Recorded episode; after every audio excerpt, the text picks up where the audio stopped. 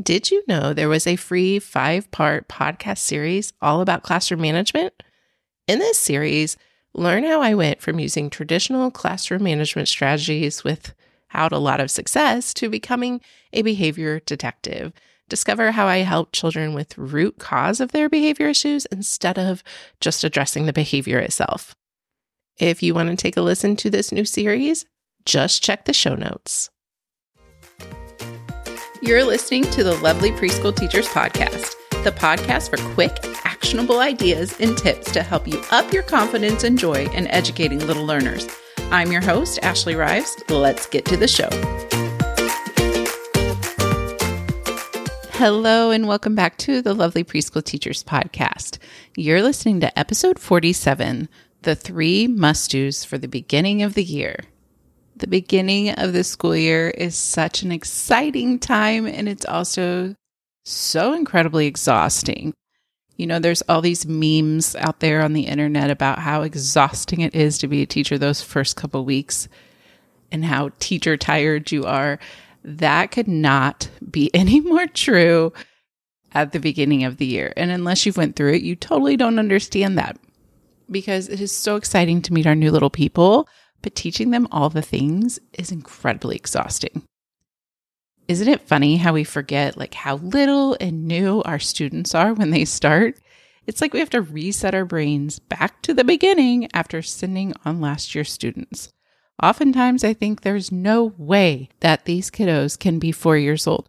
So many times I go look up their birth date, and sure enough, yes, they are four. It's just having to reset our own brains back to the beginning after sending on last year's students. It's funny because you don't realize how far you've come until you have to go back with another group of students. And while those first weeks are exhausting and there's so much work being put in, that is where that foundation is built. Go slow at the beginning so later you can speed up. There is so much to teach our new little friends before we can have a functioning, well running classroom. And the work at the beginning really does pay off later in the year. However, it makes those first few weeks and maybe even months, it doesn't make them any easier. But I know that getting all those necessities in place is so important because later we have less stress, we have less behavior issues. Everything's kind of set. Do we have to do reminders? Of course. But we've started with a great foundation. So, what are those necessaries? The three must do's for the beginning of the year? Well, they're the three R's relationships, routines, and rules. Let's dig into those three R's a little bit more. So, let's start with relationships for the first couple of weeks, I actually put playing with children to build relationships on my lesson plans during small group time because building those positive relationships are that important to me. I truly believe that by creating solid foundations, children know they can trust us. They know we got their backs. They know that we care about them. They know that if they make a mistake, that we will still be there to support them. And we as teachers tend to better understand where the misbehaviors might be coming from with students when we really take the time to get to know a child. So that's exactly what I do. While we are having free choice centers, I play with children. I am intentional about making sure that I am playing with different children, you know, each day, really kind of diving deep because, you know, we have those children that come in the door and they already love you. They already trust you. You're already the best thing in the world to them. And then we have other children where we really have to work hard to have that relationship. They don't let you in easy, and that takes more time. And so there's no true just, okay, I've built all my relationships after two weeks. It really is a progression with each student. And sometimes that's taking, you know, a lot of the year to get to know some of these kiddos deep down. I don't know if you've ever heard the quote from Rita Pierson, who said, Children don't learn from people they don't like. this struck me pretty hard because I feel like it is incredibly true. If you think back to the teachers that you've had and what really stood out to you and the ones that you really wanted to learn the most from, it was based on their feelings towards you, their feelings towards others, and really just having that relationship in place. And I think sometimes we underestimate children and how much they innately know if we don't care for them. And so it's really, really important to me to set out to make sure that even at first, if we're not jiving as easily with one kiddo, that I make the time to go deeper. That way I can really, really see what's going on and make that connection and understand them on a different level because we're all human. We've all been misunderstood, and so have our children. And once we really have that relationship, have that good foundation, we can better see and understand where any misbehaviors might be coming from because we've really taken that time to know that child.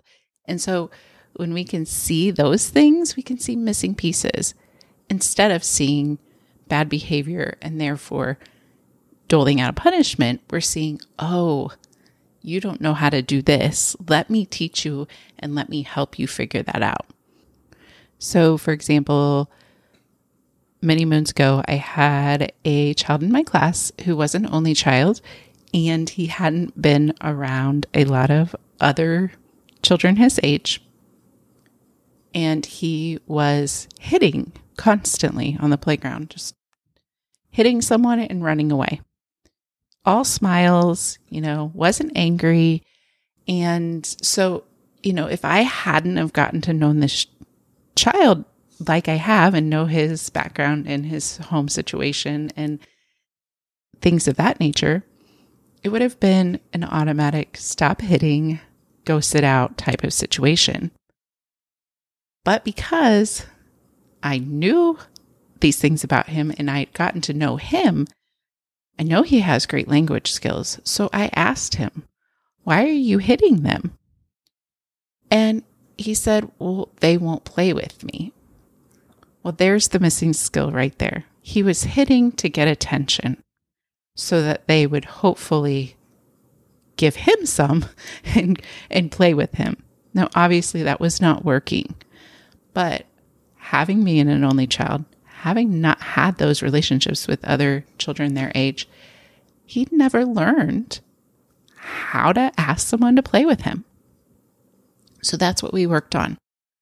So, what could have been a stop hitting, stop hitting, stop hitting punishment, and he maybe would have stopped or maybe moved on to something else to get their attention. Instead, we found that underlying problem because I knew him and I got to know his situation. So that's just one example of how when we really make that effort to get to know our students, we can definitely start seeing things that we've not maybe not have seen before or maybe not have thought about. And then just fill in those missing skills. It's just like our kiddos that don't know how to put on their coat. What do we do? We teach them. It's the same thing for social skills. Also, with having those strong relationships, we can expect students to want to please us. If you think about it, we all have that innateness to want to please the people who care about us, the people who love us, and the people who see us for us. So when we do that for our children, they want to please us. They look to us and, and really want to do their best. And that's because we've put that relationship in place. They feel safe with us. They know that we are there as their support. We, they know that we care about them. We may get upset, we may get flustered, but at the end, they know we love them. And that's really where kind of that cornerstone of behavior and, and loving the person you're learning from comes from. Building relationships doesn't have to be hard, but it does take time you know, some relationships are super easy, others take a super long time. But just as we respect the time children need to learn new academic skills, it's also important we respect the time that it might take to build connections. So, I have some ideas for you to help you build relationships with your students. And I will leave a link to it in the show notes. It's called Simple Ways to Build Positive Relationships in Early Childhood. And I'm hoping that can help you. Okay, let's move on to the second R, which is routines. And routines can help us create a well oiled classroom machine. So raise your hand if you'd like to skip all the chaos and go straight to a class full of children who know how to do all those classroom r- routines and procedures without much assistance. Yeah, me too. Sadly, I've got no such magic wand. So, teaching and practicing routines are the next best thing. And while teaching routines isn't really that fun, it is extremely necessary because the faster you can get those procedures and routines nailed down, the less time you have to spend managing those routines because herding cats is not fun. So, how can you teach and practice routines? Well, I've got some tips for you. Start on day one or the closest to the beginning of the year as possible if you've already started. You'll want to hit the ground running when at all possible. Also, use songs for transitions and sing your directions. I'm telling you, singing is like magic. When you sing, it's like you're putting them in this trance and they all start hearing you when they can't seem to hear your regular talking voice and they start doing the thing you're saying in the directions. I mean, it probably isn't a trance, but it is amazing.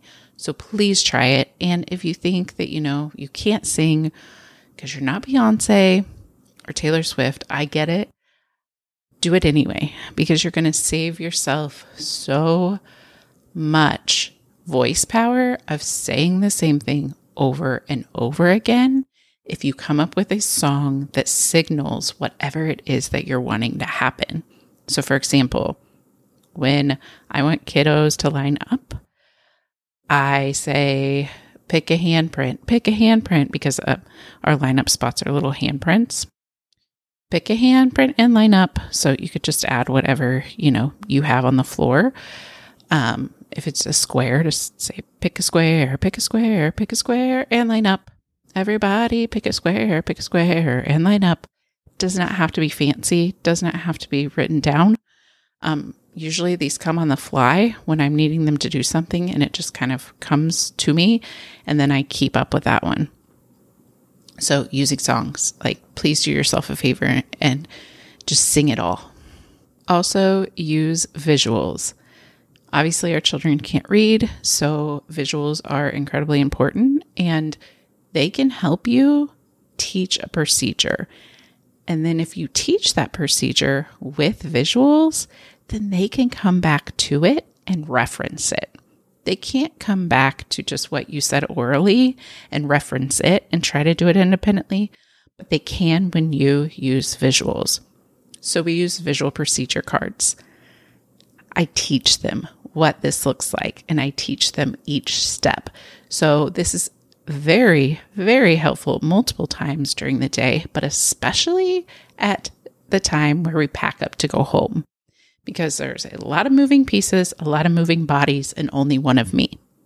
So, teaching them per- the procedure of get your backpack, take it to the carpet, take the things out of your cubby, put them in the backpack, go get your lunchbox, put it in your backpack, go get your water bottle, put it in your backpack. All these steps that I would have to be saying over and over and over again, I can now teach. And so then I can say, okay, remember we have a visual for this. Let's go look. So, what do you do after you get your backpack? And then they can see, oh, yeah, I'm supposed to go check my cubby. These have been game changer because it saves me and it allows them to be independent. Many times they want to be, they just can't remember what you said or they get distracted. So, this has helped a ton by using those visuals. And then practice and practice and practice and make sure you're keeping it consistent because they're going to get them. It's just going to take a little bit of time. If you're wanting to learn more about procedures, I have some blog posts on those as well. that I will go ahead and link in the show notes so that if you're wanting to learn more, you can kind of dive deeper into that. Okay, it's time for the last R, which is rules. And rules are there for one main goal, and that is to create a safe environment for learning. I'm also an advocate for the idea of less is more, especially for young children, because, you know, short attention spans. So we have a very limited amount of rules. When creating our class rules and trying to keep them brief, I ran each idea through one main goal. The one main goal being a safe environment for learning to decide is it necessary or not. So we have four main rules. The first one is be safe. And I know that's a pretty all encompassing rule, and it's kind of on purpose because then that covers things like running, throwing toys, hitting, roughhousing, you know, and just so many more things. Also, being kind. That's our second rule. If it makes someone feel sad or upset, chances are it wasn't kind. Again, a broad rule that covers a lot, but again, also on purpose. Rule number three cleanup. Man, you know, the cleanup struggle, it's real. So it seems to get harder each year to get children to clean up, hence why this became a rule. Because when we're a class community, we all work together to keep our space clean. And it's important to respect the things in our classroom as well as the people in our classroom. So cleanup became a rule for that reason. And then the fourth rule is listen to the teacher because my first and most important job is to keep everyone safe. And so if children aren't expected to follow directions and listen to the teacher, that chaos, it can erupt. Plus, if there's an emergency, I need the class to listen and act as soon as I ask them. So this is one of those things I hammer home as well. I put these rules up in visual form at our carpet area. I also have rug rules. So these rules are specific to just sitting down and doing whole group time or circle time. Now, I teach these. I teach all of these. Again, with safety in mind, these rules consist of sit, look, listen. That's it. Sit down, look where you're supposed to, and listen. And since rec time is kept in an appropriate time span, these rules are in place so that we can practice building that attention to task, practicing that self control, and also staying safe. So while sit, look, listen sounds, you know, very demanding, I think it's also important to remember that this is a very, very, very short time span that we're asking children to sit, listen, and learn. And they are capable at that of that at, you know, the appropriate time frames. I teach these rules and revisit them often and then I also reference them like if there's like an extra reminder.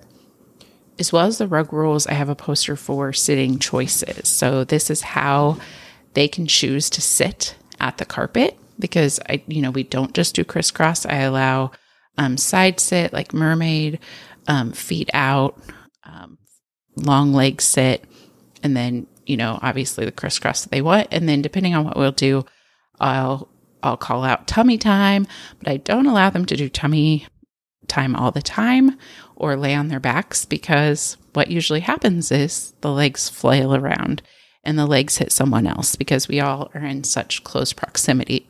So again, it goes back to that safety thing, not as much about, you know, allowing that freedom of movement. We do that a ton during the day. These are just specific to that time where we're coming together to sit look, listen, interact, be a part, those type of things. So making sure you have those expectations in place because you first need to make sure that you know the rules that you want. Because if you're going back and forth on whether you're going to allow something or not, then it's not consistent and you're sending a very inconsistent message of, well, it's sometimes okay, but it's not okay today, but it's sometimes okay. So, really getting clear in your own head about which of these things do I really think is important. And for me, it always comes back down to safety because there are more of them than me. They could definitely riot and take me over if they really wanted to. So, it's important to establish those expectations because Children need expectations in order to meet them. They have to know what they are. You have to teach them what they are, or else how are they going to know what you expect of them? All right, let's end with recapping the three R's. The first R relationships, really getting to know and see our children for who they really are. R number two, routines, helping us create a well oiled classroom machine that depends less on us and our directions and more independence. And R number three, rules to make sure we're keeping everyone safe and that we are communicating what we expect. So if you are in need of more support with classroom management or you need your own rug rules or vi- visual procedure cards, I will put a link in the show notes to the classroom management bundle. It includes everything you need, including social emotional lessons to help you teach those missing social emotional skills, as well as visual procedure cards, as well as rug rules that can help you. Oh, and as well as a ebook that you can read with a video option as well, diving deeper into classroom management. I will drop that link in the show notes. So if you would like more resources, that's where you can go. So, show notes www.lovelycommotion.com slash episode 47. And I'm wishing you a wonderful rest of your day. Thanks for listening to today's episode. If you enjoy this podcast, please share it with a friend. This helps me spread the word and help more preschool teachers just like you. Keep being lovely.